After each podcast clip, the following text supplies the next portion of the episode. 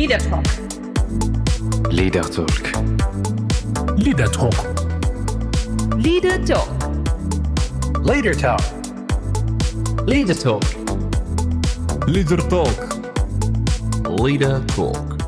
Hi everyone, my name is Natalie Dawson. Welcome to Leader Talk. This show is proudly brought to you by Brainiact. Each week, we are meeting with incredible leaders from across Australia and around the world to discuss all things leadership in business insights. Each person coming on this show has given up their valuable time for one very clear purpose to give back to small and medium business owners. Many of us will agree that the KISS principle, which stands for Keep It Simple Stupid, is easy to say, but actually hard to implement. Today, my co host, CEO of Peerlight, Gus Arianto, and I are fortunate to chat to our guest speaker, Kaushal Kapadia, CEO of Sylvania Schréder, about the importance of simplicity in business and how it drives performance. Kaushal believes that simplicity is one of the leadership skills that people and businesses forget to master.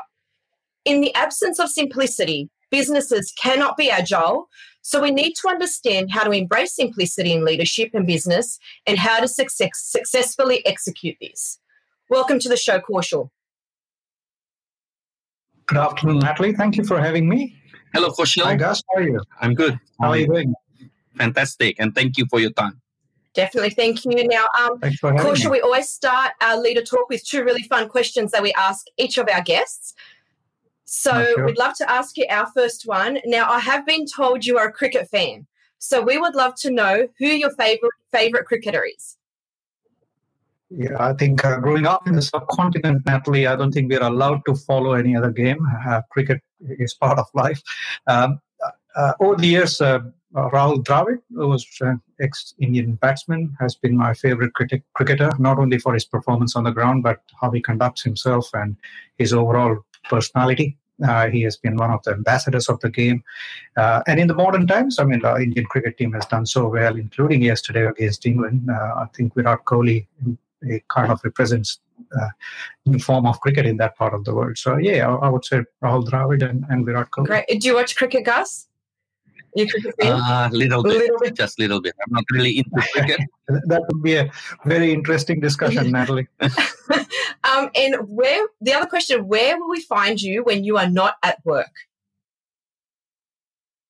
Uh, I would be. Uh, I'm a current affairs junkie. Um, one of my one of my passions is to look at history, and what I look at is uh, I do a lot of history research.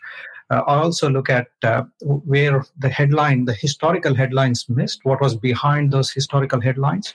Um, uh, for argument's sake, uh, currently I'm studying the rise of the Ottoman Empire and how it spread around the around the world, and uh, what were the causes behind it, and what was going on within the, the within that 600 years period of time and uh, what was the world like.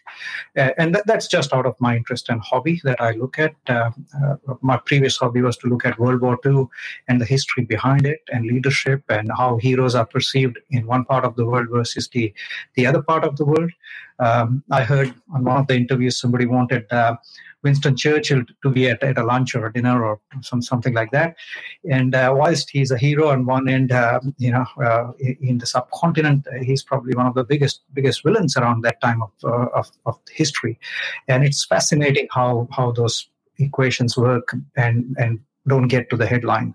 So that's that's what I do. Uh, and I know it's not the uh, very common or it's not the most exciting to a lot of people, but uh, it takes with No, me. definitely. You know what? You'd get along with my husband. He loves all things like that.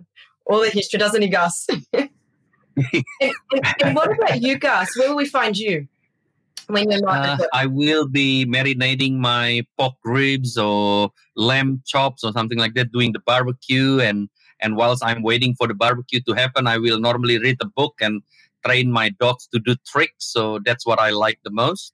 So that three come together: barbecue, training the dogs, and reading a book. That's. Fantastic. Um, look, Kausha, before we go into um, our questions, just wanted to know if you could tell us a little bit about yourself. So, who is Kaushal, a bit about your career and who you are? Sure, sure. Um, uh, look, I've been in the electrical industry, lighting and around lighting industry for the last 25 years, of which uh, I have been in doing this in Australia since uh, 2002. Start, I started in Melbourne and then moved up moved up to Sydney. Um, I have been with the Schréder Sylvania business now for roughly around 14 years, and um, that's been my passion in that industrial B2B uh, utilities market. Uh, it's a the Schréder acquisition of Sylvania happened roughly around 18 months ago. So the last 18 months has been around uh, the M&A and the integration activity, which has been a, a big learning curve for, for all of us. And uh, it's been a very exciting journey. There's been, uh, you know, um, a lot of action and a lot of uh, a lot of work happening in and around the business. Uh, whilst the rest of the world was locked down in COVID, and uh, it, it, was kind of a blessing in disguise for us from a business point of view because it, it let us uh, settle down and uh, and embed the business that we want to build in, build in Australia. Fantastic, um, and look, today is actually a really interesting topic. I'm finding it really interesting. This it's it's really simple. It's simplicity. So before we actually go into our discussions, let's kind of strip it all the way back and just find out in business from your perspective what do, why does simplicity matter? Simply just, so first of all, I would like to clarify. Uh, when I say simple, I'm not saying easy. Right? It's a lot of time people come, come confuse it between simplicity and easy. In fact, to a great extent, making the business simple is the difficult part. Mm-hmm. Everything else then becomes easier or simpler. Uh, so let's at the outset not confuse between simplicity and easy. Uh, uh, business is not easy, but it can be simple. And if it is simple, it's, it's more fun. Uh, simplicity is, is important because I believe it touches every aspect of the business. So we start with the CEO, and whether we're talking about leadership or whether we're talking about the blue collar worker in the factory or even a casual that you've employed for a period of time, uh, it touches every aspect of the business, not just just leadership. And but the, the incumbent leader, it is up to the leader to set up that simplicity in the business. Right? Because the there is this propensity in the middle management to complicate things. You know, we, we try to write processes, we write uh, uh, come up with these hierarchical structures in the business and then the processes come in and these processes are understood by a segment of people who wrote it in the first place and they would develop over the time you're into the business. And by the time you're two three four years into the business you just sit there and question why are we doing this process? And it, what value it adds to the business. So if the process is simple on day one people will understand it grasp it and they'll be able to implement it. Uh, if you want to complicate it it becomes you know a, a burden for the years to come to live with that process and the consequences of that process. Uh, I, I, personally believe that simplicity starts from the top. Uh, and I, I, think Gus and I have had a few discussions in the past where we have said it starts from as simple as your vision statement. Is your vision statement simple enough for people to understand? Uh, is the mission of the business simple enough people in the in the business and your customers to understand? Right? It's not only an internal document. If you're going to put out a vision and a mission, and you're not able to communicate your vision and vision to, to your customers, uh, I think that's a lost opportunity because then you've just become another supplier. So there is there is that importance of having that clarity across the organization. And uh, I'm sure you, you relate to this, Natalie. Um, all businesses these days do uh, engagement surveys, and um, you know we do a lot of that. And I know Gus, your organization does that too. And I think 99% of the organization feedback comes about is more communication and said, ah, there should be more communication. There should be more communication. I personally think that businesses are communicating even more than ever. Even now, they are communicating more than ever with social media, with LinkedIn, with all sorts of things. But still, the demand is coming for more communication. And uh, my personal belief is that because that communication is not simple enough, I don't think it is reaching the right ears. It, it is they are demanding more communication because what we are communicating is probably not relating to that each of that employee, and they are still coming back and saying, "Ah, oh, but but there's not enough communication. But hang on, we got a communications manager, full-time person just doing communication, and there is overload of communication. And when you look at the other side, they say, "Oh, people don't read emails." You know, Mailchimp tells you how many people have even opened the email. But when the survey happens, it's, "Oh, ah, we need more communication." So I think that breaks down to simplicity of communication, the frequency of communication, and, and so on. Yeah.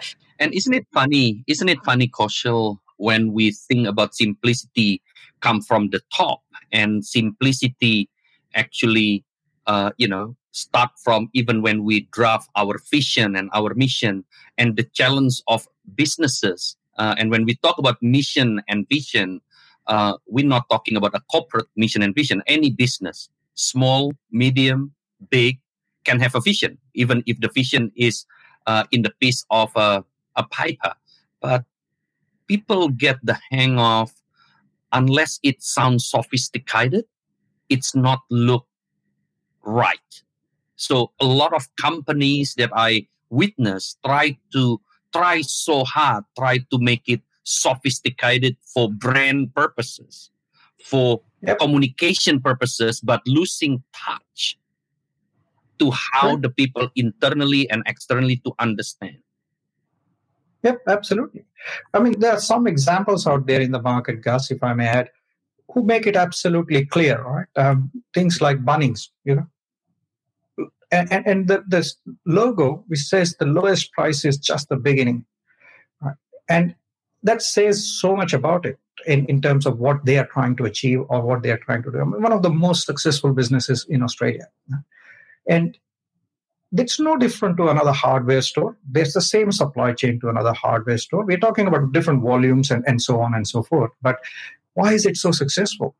Because that that philosophy of the lowest price that and that translates down to every employee, it translates down to every customer, and in a way, it is also translating down to every supplier. We have been on the other side trying to supply to Bunnings, and we come with very sharpened pencils from day one because we know that that's the vision and mission of that business. So it can be very powerful in terms of how we communicate that vision of the business. Can I just ask, Kaushal, then, would you say simplicity differs um, according to business size, or it doesn't matter? It's just this universal principle that can be applied? Because I'm just thinking, we're talking about Bunnings. What if I'm a- Absolutely, I own a tool shop, for example? Is it a different? absolutely across the board. Right? I, I, I firmly believe it's absolutely across the board. I mean, even even if a tool shop, and and Natalie, it's a it's a great example because not everyone's planning, and and we need to talk about uh, small business and medium business and, and and so on. How does that tool shop then compete with the big big corporates out there who are operating? Uh, And and those tool shops also need to keep it absolutely simple. How many times we have gone to a tool shop who has recognized us? All right. He said, Ah, you came in last time, and how did you go with that tool that you bought from me? That one question differentiates that tool shop from any other uh, online business or any other Bunnings of the world, where there is that personalization, which I would call that tool shop's ingredient, which which is the personal ingredient you bring to the business. And if if you bring that personalization and that simplicity in that business, you do not really have to have a fancy website if you're running a small small tool shop. I mean, uh, we discussed about Tesla. I mean, running one of the world's largest corporation. If you look at their website, is simple. It's absolutely simple design, probably designed for a, a teenager to understand. And the questions that that a, a new teenage buyer would have, and the same applies to small and medium businesses. And I know, Gus, you talk about uh, uh, cafes a lot of time and kebab shops and and and, and so on, so so on. Uh, and, and tool, shops, no, uh, not too different from uh, what we're talking, Natalie. Uh, as long as their processes are simple, uh, they understand each and every need of the customer and try and service those needs and keep it as straight and simple as possible. Success is is guaranteed, Yeah. in my view. and and and for my opinion too uh, when you are your question natalie before uh, is simplicity actually uh, matter uh, or depend on business Yeah. size to be honest in my view the smaller you are the simpler you need to be Mhm. because anything more than simple will cost you money Yeah. Correct. and and and there's a lot of if we bring it back to the previous episodes you know even when we talk about the planning the the, the you know the, the the the how you should look at your business uh, a lot of people actually making it complex without the understanding why you make it complex in the first place. If you want to open a tool shop and your vision to be the most known just in the suburb because that's your vision. You just want to be a tool shop that is known, personalized, approachable tool shop in your suburb. Then spending the first three months of your business building a global website, spend spending thousands of dollars. Yeah. It's how many small businesses fall in that trap, Gus? yeah, How many Yeah. of them? yeah. And I've actually experienced a really um, effective thing that happened last week. Actually, purchased some. Um, my husband and I love drinking coffee, and we purchased some uh, coffee from uh, a coffee farm in Queensland.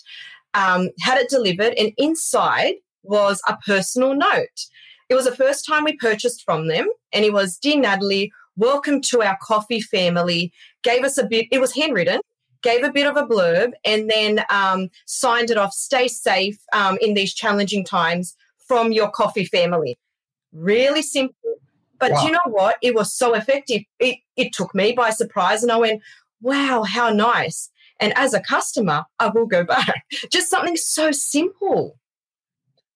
That Correct. so Absolutely. And going back to the tool shop example, Natalie, how many times we have gone to a tool shop and you want a want something? There is somebody sitting at the reception and they give you a price and availability, and then they say, oh, something is being printed in the warehouse, and then there is a warehouse guy who is looking for it, and you're waiting, and you're waiting, and there's no news, and then you come back after 15 minutes, they come back and say, hang on, you want 20, I've got 18. Uh, another two will end up in, in four weeks' time. Uh, do you want it? And that is a very common experience that we get compared to a simple process where a person who attending who is attending that customer comes in and says, right, thank you. I'm going to go and pick it up for you. The system's showing only 18. Would you want 18? And you say yes, and that guy goes in and looks for it. You won't then mind waiting 10 minutes. You might even just say that I might have a seat.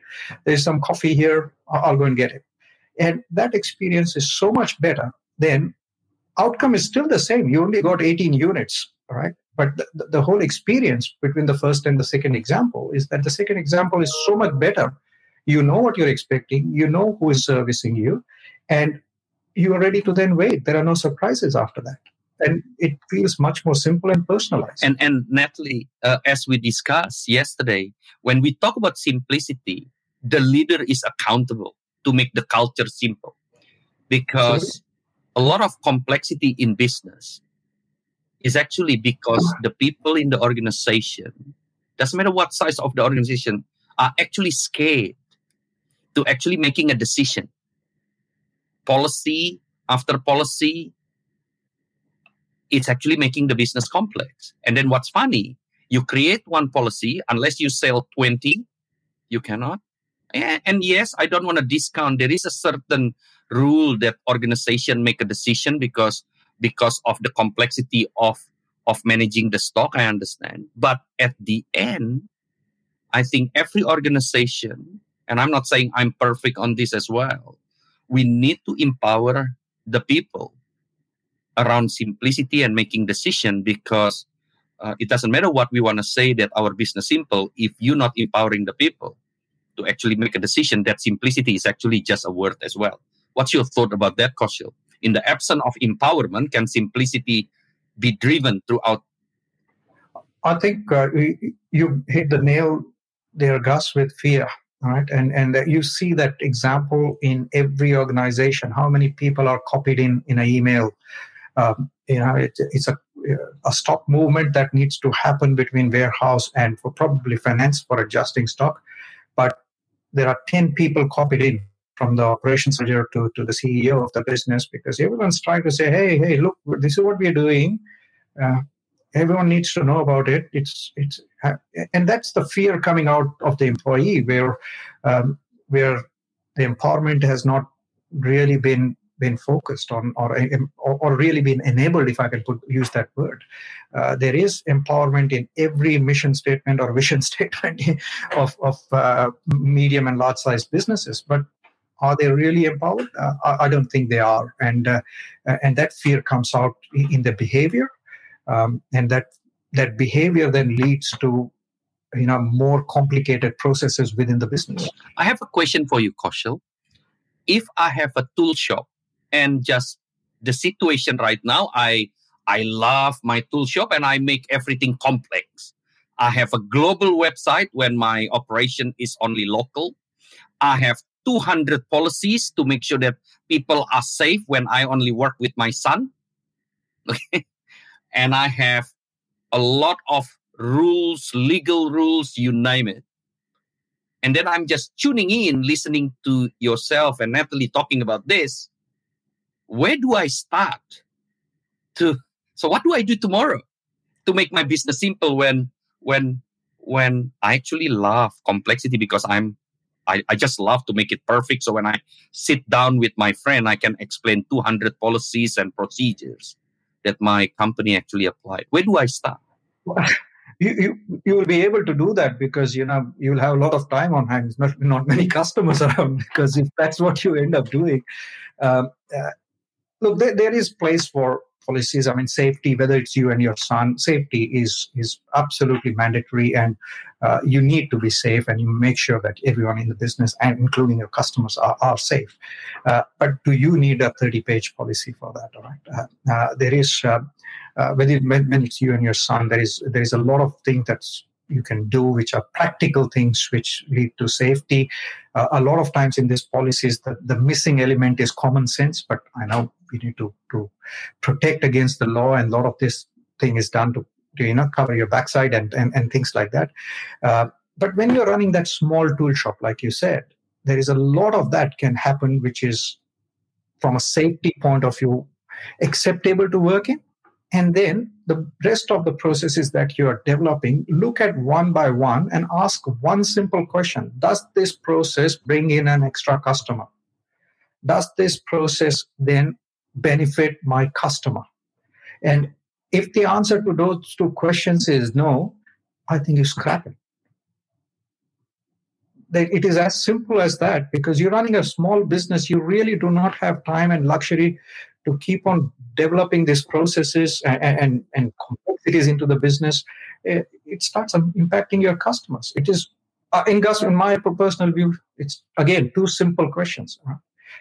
And if the answer to those two questions is no, scrap it. Can we just repeat those two questions again? Because they were so simple but so effective. We've got Does the process bring in extra customers? If no, scrap it. And th- scrap it. And the second thing is, does the process add any extra value to existing customers? Right. So if, if there is a value that it's creating for an existing customer, yeah, I mean, look look at that, keep that because customers would appreciate that. But if the answer to those two questions is no, uh, I think be very quick in, in scrapping those policies. Yep. And I just want to make sure that we also capture this, Natalie, that Kaushal not discounting the safety procedure. Yes, you know, I think in every company, organization, even home, that safety is actually something that we need to actually fight for. Uh, what what we applying is beyond safety, organization, okay. enterprise, Absolutely. small, medium, big love 200 pages document uh, because it looked good on the title. Yeah. Correct. And, and, and in this particular example, Gus, you said is you and your son. I mean, obviously, safety is important, and um, and and and your customers. You don't want to. So that that's non-negotiable. But uh, uh, be practical about those things too. Rather than having a 200-page safety document, you need to be practical about the safety environment around you, and uh, and then look at what your customer wants. Uh, the good part about a small business is that you will not have to have a board meeting to scrap a policy. You know, you can you can sit down tomorrow morning or, or over dinner and say that you know, hang on, do we really need to do this? And if we are doing this, is it bringing another customer in, or is it helping another customer? And if the answer is on, answer is no. Uh, tomorrow morning, guess what? We got a new policy. We're not going to do that. Yeah.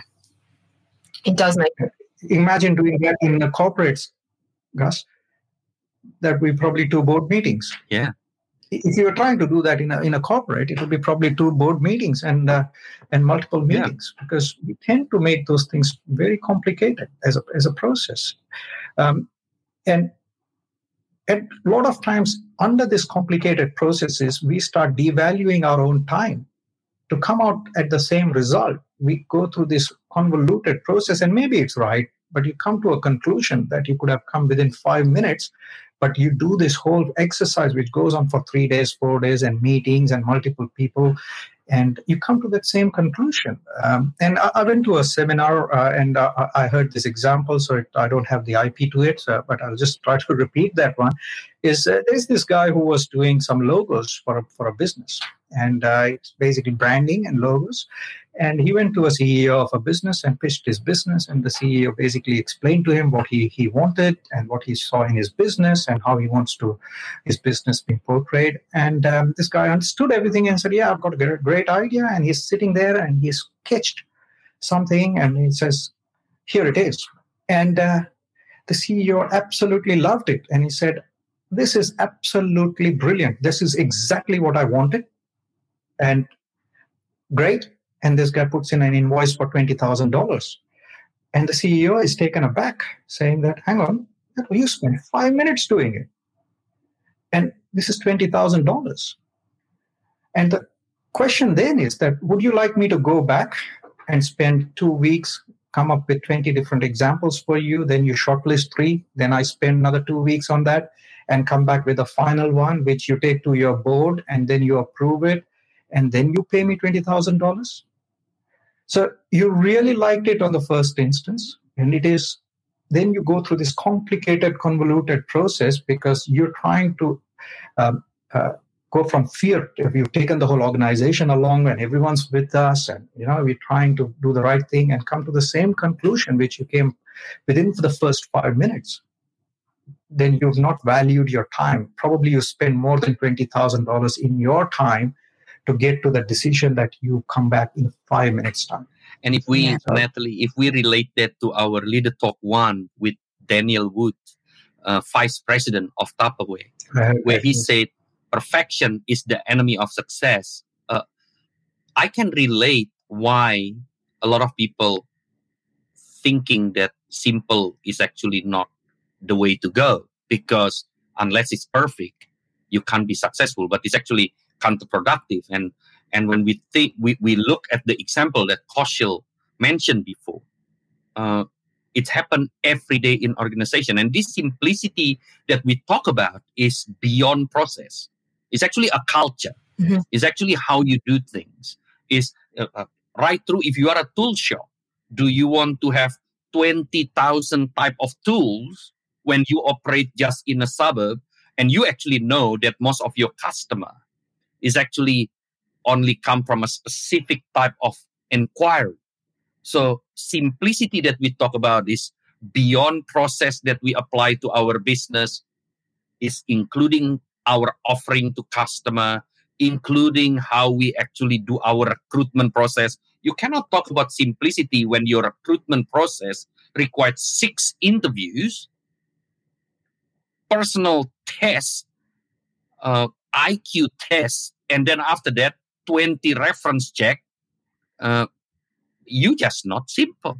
And I I agree with Kaushal on this that in the time where the world required speed, agility, if you're not simple, you become fat, you become slow, and you become redundant. Now, easy to say from my from uh, from my side the reality is is a challenge of every leader which i lead to Kaushal the question is so Kaushal who is the person that totally responsible for simplicity culture as a principle of simplicity within the organization i think it is the leadership's responsibility to, to set it up as a as a goal within the business right? then a leader can't be expected to hold hands on every process of the business to make it simple. Right? Yes, you can evaluate it, you can help them where the help is required, but you need to create that simplicity culture in the business and then it cascades down into the organization. Now, again, it depends on the size of the organization and the complexity of the organization. Um, but here we are talking about small and medium businesses. And in, in, in the small and medium businesses, I think the leader and the leadership team creates that culture, lives by that culture, and you will be surprised, Gus. Within few months' time, it translates into every process into the business. It is it is um, it is very infectious in, in, in an organization when people start understanding the purpose of me coming to work every day morning. It, a lot of times, uh, people really do not understand the work. They just, it's a job that they come to. And once they start understanding the purpose of why they come to that, that job in the morning or, or to that location in the morning, whether it's home or, or, or at, at, uh, at an office, uh, and they know the purpose why they are there, it becomes much more easier for them to make it simple for them.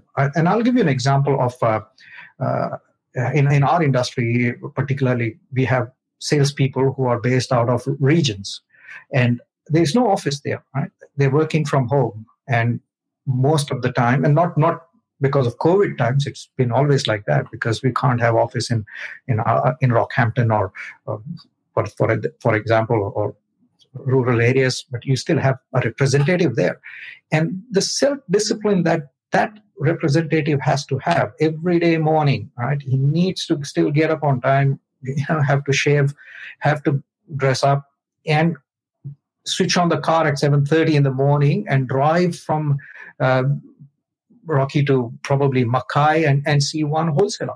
Now, it, it does require a certain sense of planning and a certain sense of simplicity in that whole process that this is my plan. Today I'm going to see A, B, and C, and he plans that day accordingly. And uh, it, it is a self discipline that comes in through that employee because he knows his purpose there. Now, we've seen so many times that not everyone's equipped to do that. There are people who are uh, uh, fish out of the water when they're not in an office environment and when they are not told exactly what to do. Now, if your processes are not simple, people will not understand what they're supposed to do or what they're expected to do. And then you will have that constant hand holding where a leader is then ended, leader ends up being busy hand holding people to do what they need to do rather than leading the business to the next stage where you want to take it. Yeah, it's such a simple and relatable um, example. Um, we're, we're talking about sim- um, simple culture, simplicity culture, and we're saying it's coming from leadership. What would you say are the key ingredients um, for a simple culture? So we've talked, we've spoken about empowerment, empowering the people. Are there any key ingredients that we could say are the key takeaways for driving this simplicity culture? Oh, sorry. Uh, Both us and yourself. Sorry. That's all right. Um, I think first, first and the foremost is you need to live that culture as a leader, right? In, in terms of you, you need to be convinced that simplicity is required. As a leader, first you need to be convinced. Once you're convinced, you need to live that within the organization uh, not only from what you say or what policies you come, the way you present uh, present yourself, way you are seen in the office. Right? I have seen so many CEOs wearing jackets and put a high vis on top of a jacket and walk through a factory floor. Now, you can spot it out there. I mean, the people on the factory floor can spot it there itself, Natalie said. The guy is in a suit and a jacket, and he has put a high vis or a hard hat, as, as, as I would say politicians do for a photo op. Uh, you got to live it. You need to have your high vis in your in your office. You need to have your hard boots in your office, and you should have that ability to go onto the factory floor and talk to anyone on the factory floor without antagonizing their supervisors uh, uh that's the other part of it. A lot of time you go into the factory floor and you want to talk to, let's say, a warehouse operator. And suddenly you have the warehouse manager accompanying you and then the operation manager accompanying you. And when you're trying to talk to that warehouse operator, he is scared because he's got two levels above him before he can even talk to you.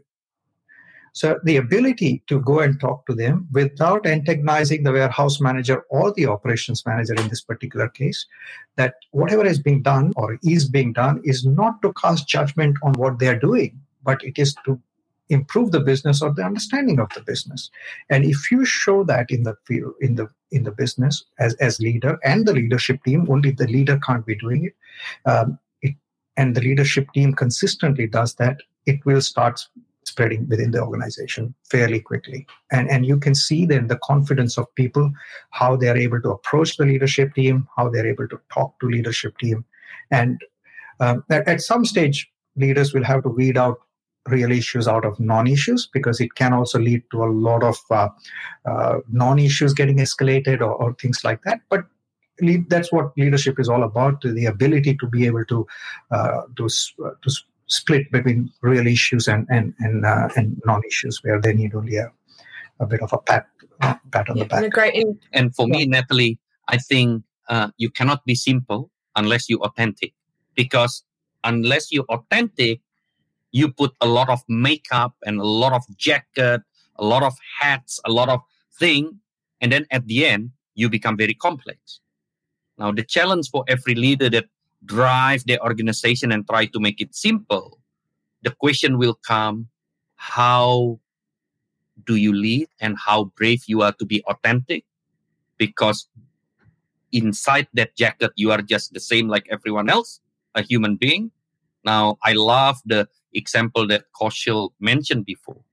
Uh, there's nothing wrong using a jacket, a high face, and but if you talk about simplicity and everything need to be simple, then you need to be able to move quickly from your office to the floor, roll your sleeve, put your hard hat, and just walk to the floor. Instead of uh, before you go to the factory, you put your makeup. I mean, it's uh, it's a that process that we talk about. So so for the audience that actually like to use the jacket we're not saying that you can't do that. Um, so just we just want to make sure that the example that Kaushal bring here is to if we want to drive simplicity every process of a leader every process of the business owner have to be simple if you are a tool shop and you want to drive simplicity yet a selection of tools in your shop require 20 minutes before someone can buy one particular tool, then uh, it's become disconnect. It's good on paper, but it's bad in the executions. And I, I think I think this this is a basic basic things that uh, a lot of people ask me, "Hey, guys, uh, uh, why some of the topic that create success in the company it's so basic right? You, you, you look into major major companies that is successful. They dream they vision they uh, everything is quite simple uh, because it is in the absence of simplicity where everyone can understand and join the band to actually execute the plan you actually have a leader that understand 200 pages and a thousand people or two people in the organization that actually uh, missing in action because they don't just get it. Yeah.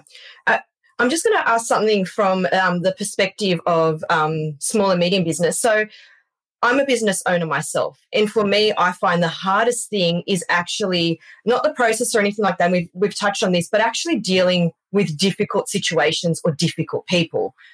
So, if we're looking at from a simplicity perspective, what would be your advice when we are in these situations? Because we're all in differing, you know, different situations when it comes to dealing, whether it's a difficult vendor, difficult customer, um, difficult employee. From this um, simplicity lens, um, as Gus would usually say, what would be your advice? And I can I'll throw this to both of you. Um, perhaps start with you, Kaushal.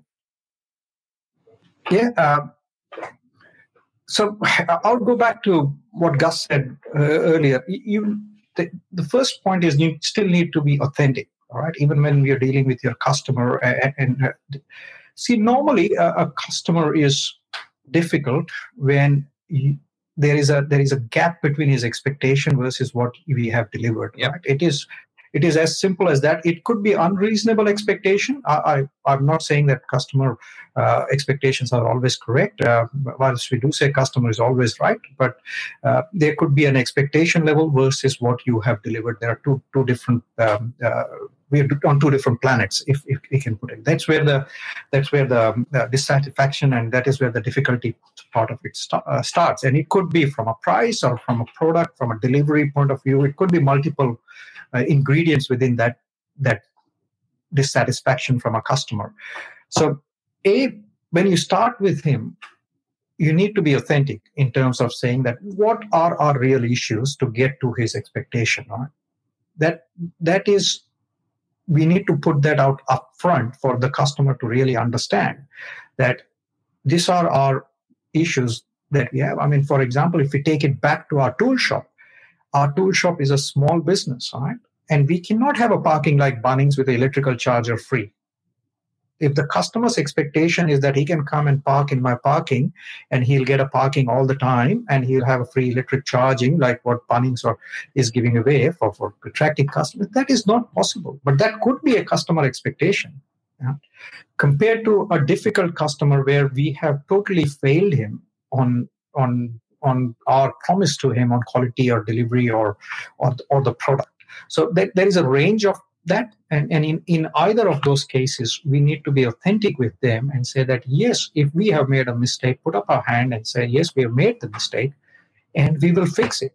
That is the difference between a, a fly-by business versus a business that's going to be there and be remembered. And and, and a lot of times i've said that uh, an issue with a customer is the best opportunity to build a relationship with that particular customer because normally when things go well there is a customer who places an order on, on the business and it could be a tool shop or it could be a complicated business like Schréder Sylvania or, or Pierlite for that matter. Uh, and, then you know something is made and, and six weeks later an invoice is read and pay, uh, you know, a, a payment's made and it's all over. In, in a quite a uh, significant amount of cases you don't even know who the customer is. It, the transaction happens and it's a very transactive business. But when there is a, a, a, a expectation gap, uh, it actually gives an opportunity for small businesses, particularly, to, to interact with that particular that customer and, and say that look, I can then build up a relationship with that that particular client. Uh, how many times a Gus would go to a tool shop, buy a tool, and go back home, and the business would not even know that his name is Gus. Right, he comes in, he buys, and he goes. But the day Gus has a problem, it gives the business an opportunity to spend that 10 minutes extra with Gus because Gus is happy to spend that extra 10 minutes because the business is listening to him. And then it gives the business the opportunity to understand Gus. And next time when Gus comes in, Gus gets called with his names, right? Saying, how, how are you, Gus? And how did that go? And we fixed that for you. And did that work well or not work well? Uh, and Gus has that personal relationship going with that that particular tool shop. So there is that great opportunity when you have with that difficult customer. I think, uh, and Natalie, honestly, if the difficult is if the customer is not difficult, I think the the whole challenge in, in leadership is gone. Then um, we sh- anyone can be a leader. Uh, anyone can can do it. And, and that's the difference between a good leader and a bad who can grab that opportunity to interact with that client and be on the forefront. So not send your managers to deal with it. And I said, yes, there is an issue.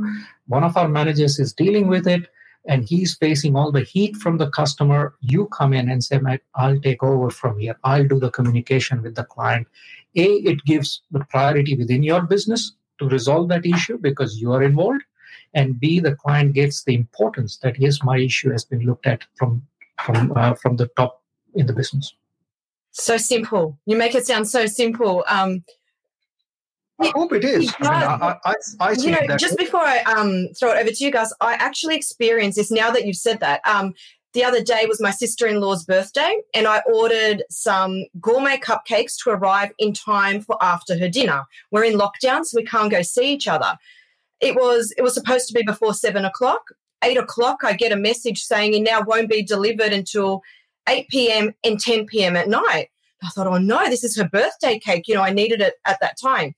Uh, it was a new gourmet um, donut online store. I I sent them an email. There was no phone number, so I sent them an email. Within two minutes, I got a response apologize, apologizing, saying this is not up to our standards. Uh, the, it got there within 20 minutes. We were order number 10. They were so busy. They, they did it right away. So within, you know, 10, 15 minutes, the order was delivered and they offered a 50% discount for our next purchase. Now, I wasn't an upset or a terrible customer. I just wanted it to be delivered with her dinner. But the fact that I quickly got a response they delivered it ASAP. So they pushed me ahead of the order because I genuinely wanted there at a certain time, means that I'll purchase from them anytime again because they actually listened and they gave me that time. And exactly what you said, Kaushal. It was quite a simple transaction. It wasn't, it didn't take long. They acknowledged the problem and they acted upon it right away. So just really simple. Sorry, Gus, I just, that came to mind. Yeah. No, no, I think that's a perfect, uh, perfect example. You know, when Kaushal mentioned this, there's two things I actually uh, uh, like to discuss further. Uh, your question was, uh, how do we keep simplicity when a difficult situation arises? And in this example, we're talking about a difficult customer. Uh, using that example, for example, your your your donut order online. Imagine if their process is not simple. Imagine after you send email, they ask you ten different questions, including uh, including every unnecessary questions required. You will be unhappy, not even willing to explain the process here at our leader talk show. So you know when you make a phone call uh, to to to to to buy something from a shop, and then they they not simple, you get frustrated.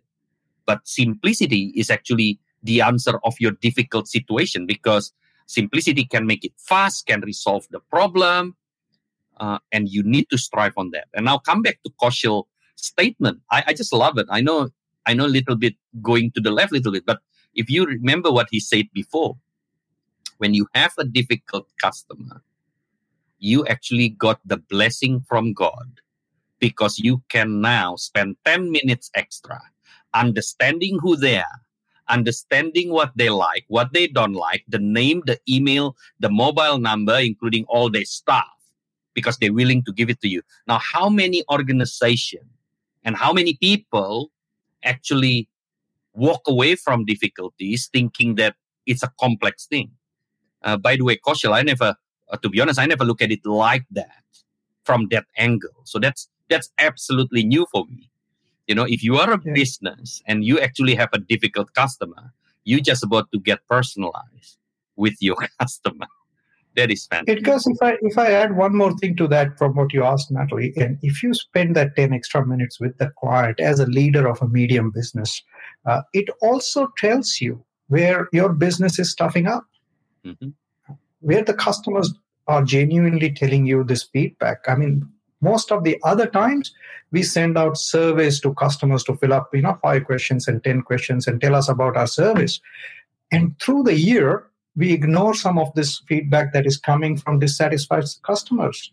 So, isn't it better to go out and talk to this customer and spend that 10 minutes extra rather than sending out a, a, a survey at the end of the year and then looking saying that ah how many responses did we get? And then 60% of them think we are good and 10% think we are acceptable. So we put both of them together and say oh 70% we are okay.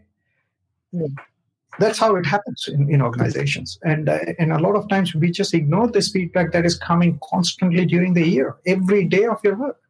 And when you talk spend that 10 minutes guys i'm sure you will find three or four different things that you need to address within your organization to to simplify your offer or, or what what you've committed to the client it's always a learning process isn't it so even that yep. And even just adding to that, you know, I've worked with businesses, whether they're small or medium, and depending on how complex their situation is, and Gus, this is, you know, talking about, you know, what if there was a 10 question process to get through to that person when I was following up on these donuts? And they don't actually deal with the customers. And I know there's some organizations that actually have to implement programs for you to actually deal with a customer, yet you're selling to them. Like I've had programs that I've seen and I've actually implemented or given feedback on, and some of them are called, you know, call a customer program. It's that simple because your end user or your um, you know you're dealing with customers but you don't actually have any interactions so like you said whether it's a blessing to have this 10 minute you will actually learn something from these people you're actually selling yeah. to or dealing with yeah and i don't want to discount the fact that as an organization we need to have certain process and steps. I, I think it will be crazy to think that we let's go just open a tool shop tomorrow without any ruling because it's just simple. To the extent if the customer want it for free, I just you know my son just give it for free, for example. That's Im- that's impossible The reality is we're running a business. And in every business, doesn't matter what's the size, there is a constraint, a constraint of cost, a constraint of time, a constraint of supply, a constraint of, you know, uh, responding to quality and warranty requests. We understand all that. Come back to what Kaushal mentioned before, though, which I agree. The business need to stop and relook into the process often to understand whether our process is actually making our life more difficult. Now, once again, easy to say, hard to do. I'm not saying I'm the expert of it, but we strive to it. And I think the this particular leader talk session, when Kaushal put the hand up and said, "Hey, guys, I have one particular topic that uh, you know we need to we need to share. Simplicity drive performance. Uh, it's not a very bling bling concept. You know, to be honest, when Kaushal and I spoke, isn't it, Kaushal? We laugh. How do we make this uh, sound great? and Kaushal said to me, "Well, that's not simple. Simply, that's not simple, guys. Yeah. Remember, Kaushal? I said, so Kaushal, Yeah, absolutely. simplicity is the topic. Uh, how should I tease this so we have people want to listen to this? And Kaushal respond to me, well, that's the number one situation we are not simple. Simple is simple. In the absence of simplicity, every business, every situation become difficult. So, for, Gus, can I just add on that or ask you this question? So, for all those businesses out there that are listening and going, this is so great because it is really simple, and hopefully, you know, we're explaining it quite simply to them. COVID, the COVID situation now is quite complex. So, for all of them saying, yeah, that's really great, but we've got we've got COVID here, and it's you know it's a real challenge. What would be your advice if they're still trying to simplify with this, you know, complex thing going around them where it's challenging them every day, every week. You know, there's no certainty at the moment. Is there anything? Any advice from my view, uh, yeah, from my view, and I, I'm happy. Uh, I'm also want to ask Kaushal the same thing.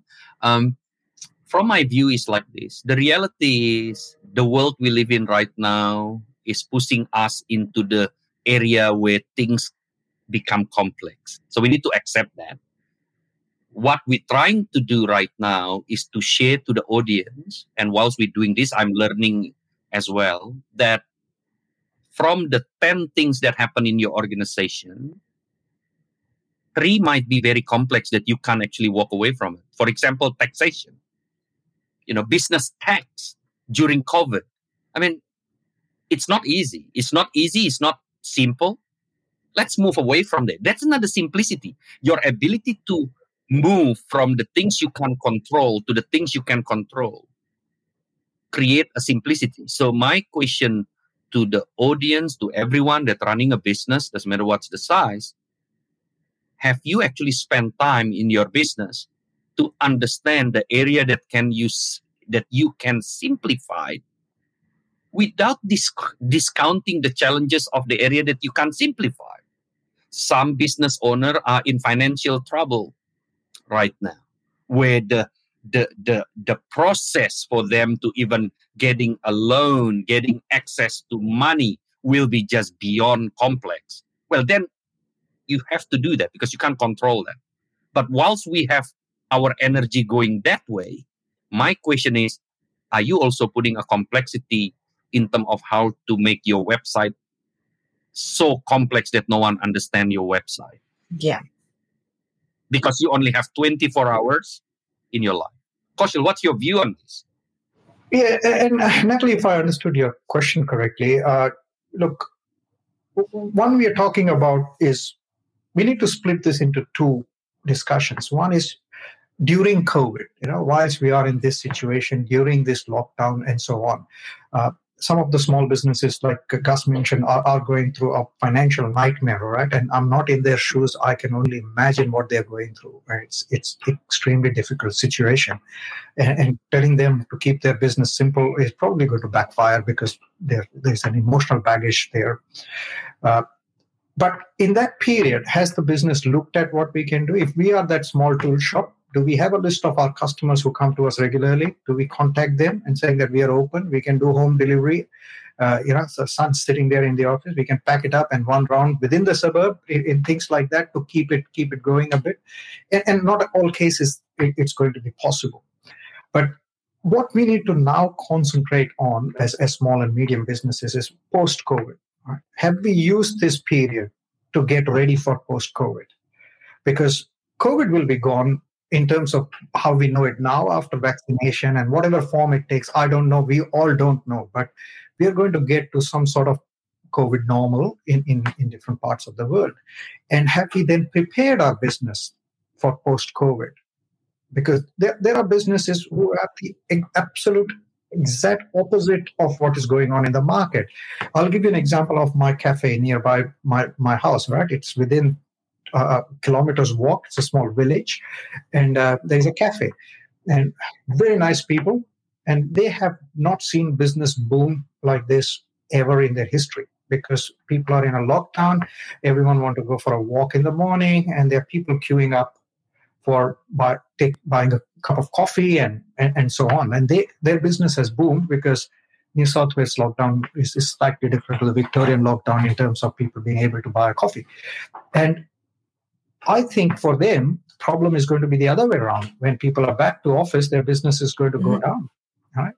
Um, in some cases, the businesses are going to be completely changed. I mean, if you look at the city uh, now in, in CBDs uh, in in, uh, in, in Australia, uh, the occupancy rates in the CBDs are expected to come down, and uh, there will be a flexible workforce where uh, even Google has come back now and said that people will be given three days from home and two days from office. And if that kind of averages pick up uh, and work still happens, the, the footfall that you will have into small businesses in CBD is going to drop significantly. So what what what are we doing, or what as as a small business I am doing to make sure that I'm a, I'm preparing myself for that lower footfall uh, what are the services that i'm going to provide which are value additions in that or how am i going to cater to that shortfall yeah in in in that that business that's going to come post covid now some of them will have the other way around because the business will start doubling up growing up and, and so on as, as we go to some sort of a normal. Uh, i guess i'm going to the point where natalie have we utilized this time during that covid period to look at what is in the outset beyond november right? and everyone's talking beyond November, but let's say 2022 and, and onwards, how that post COVID or COVID normal is going to impact our, our small business out there. Really great advice. Yeah, um, look, I'm just looking at the time, and I know Gus likes to give a wrap up of um, our show. Gus, is there anything you want to um, point out or wrap up? Yeah, thank you, Natalie. Uh, first of all, thank you, Kaushal, for donating your time and your insight. Uh, Leader Talk have a very clear intent where we want to bring great insights, uh, hopefully can be utilized by small and medium business all over the world. And, you know, when you came to me and said that, hey guys, you know, uh, during this situation, I think we need to bring a very important topic, which is simplicity, simplicity in culture, in mind, and in executions. Uh, I really you know, Natalie and I jump on board on this. And uh, throughout the last uh, one hour, uh, these are the key message that I took. Number one, simplicity come from the top. Number one, because you as the leader, the owner, uh, the small owner, the medium owner, or the big owner, or the big leaders have the power to empower people with simplicity culture.